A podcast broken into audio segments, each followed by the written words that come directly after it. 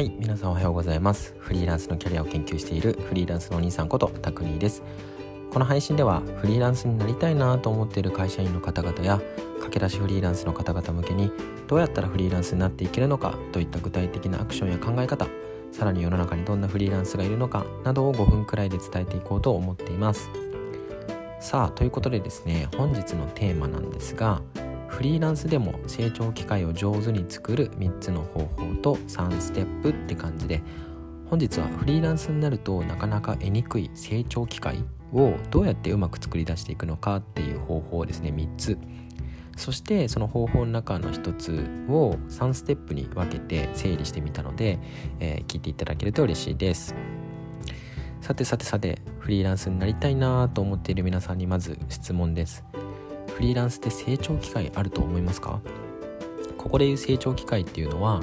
まあ、具体的にこういうスキルが身につくとかこういう経験値が身につくのようなものですね。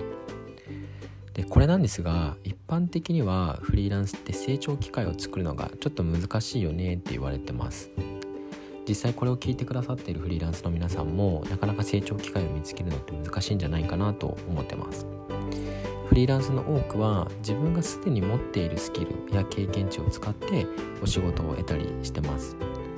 そうするとその持ってるスキルは使うことがもちろんできるんですけど、まあ、新しくこう磨いていったりとかさらには新しい別のスキルを身につけたりっていうのはしづらかったりするんですね。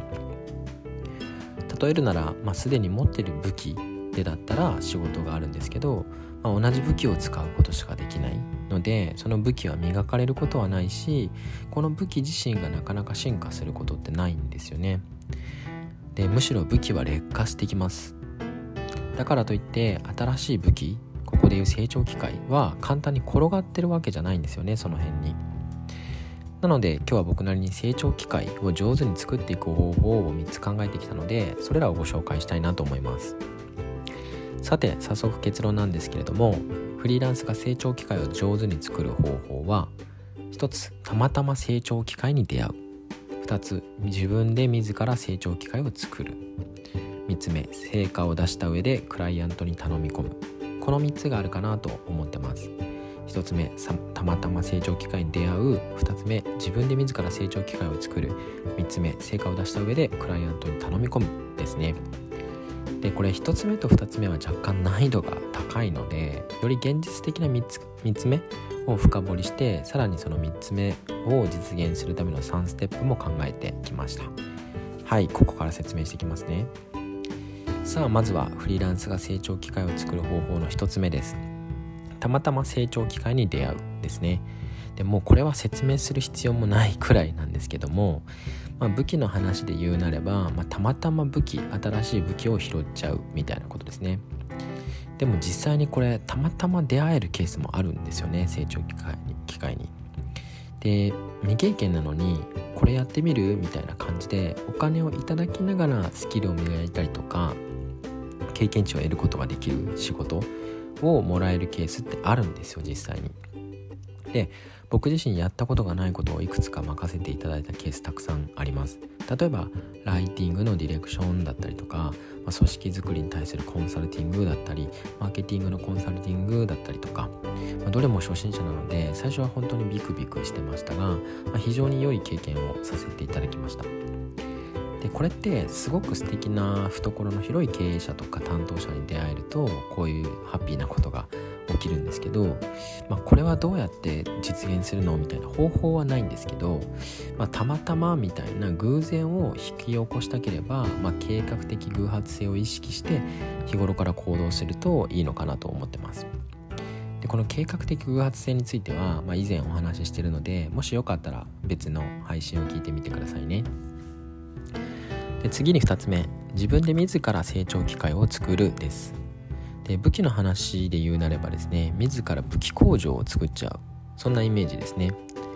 でこれはちょっと難易度が高いんですけれども身につけたいスキルや経験によっては成長機会を自分で作ることができると思います。例えば分かりやすいのが Web メディア作りですね。Web メディアっていうのはいろんな記事が掲載されてるこうウェブサイトいろんなブログ記事が掲載されてるウェブサイトみたいなものを指してます。で例えばこれを01で作ろうっていうふうにもし思うといろんなスキルとか経験値が身につくんですね。例えばそもそもウェブサイトを作らなきゃいけなくなるのでウェブサイトの作り方を知らなきゃいけません。ワードプレスだったりサーバーだったり時にはちょっぴりプログラミングもしなければいけないシーンも出てきます。さらにメディアなので記事を作成する必要がありますよね。つまりライティングをすることになる。そしてライティングをした後はどの記事が読まれててどの記事が読まれてないのかみたいなことを分析してマーケティング的な経験値もたまっていきますしどんなキーワードでライティングした方が Google 検索で上位になるのかみたいなことで SEO の経験値もたまっていきます。こんな感じで身につけたいスキルや経験に焦点を当てて自分で自ら成長機会を作ることもできるんですよね。ちょっとこれまあ難易度高いです。そして3つ目これが一番現実的だなと思うんですが成果を出した上でクライアントに頼み込むです。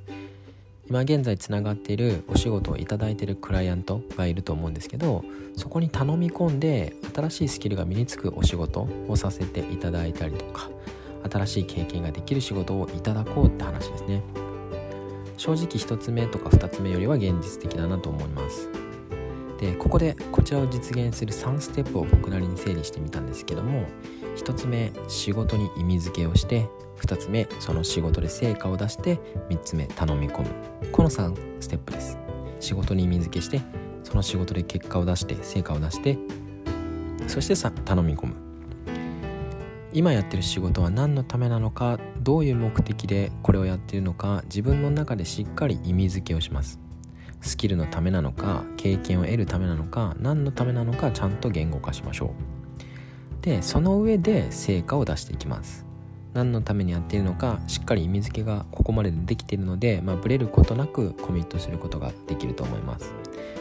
でここでちゃんとクライアントさんにとってこの人に頼んでよかったなと思える成果を残しましょう。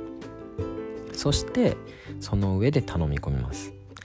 今までこういう意味付けをしてこの仕事をやってきたんだけどある程度成果も残してきたので新しいことがやりたいですと。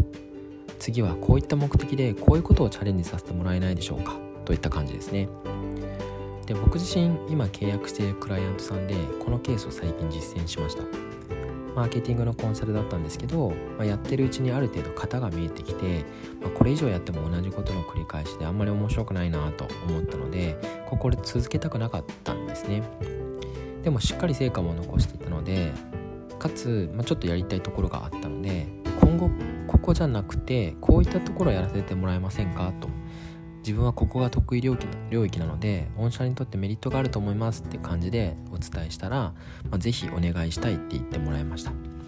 そんな感じで成果を出してクライアントに頼み込むことが成長機会を作るために最も現実的かもなと思っています。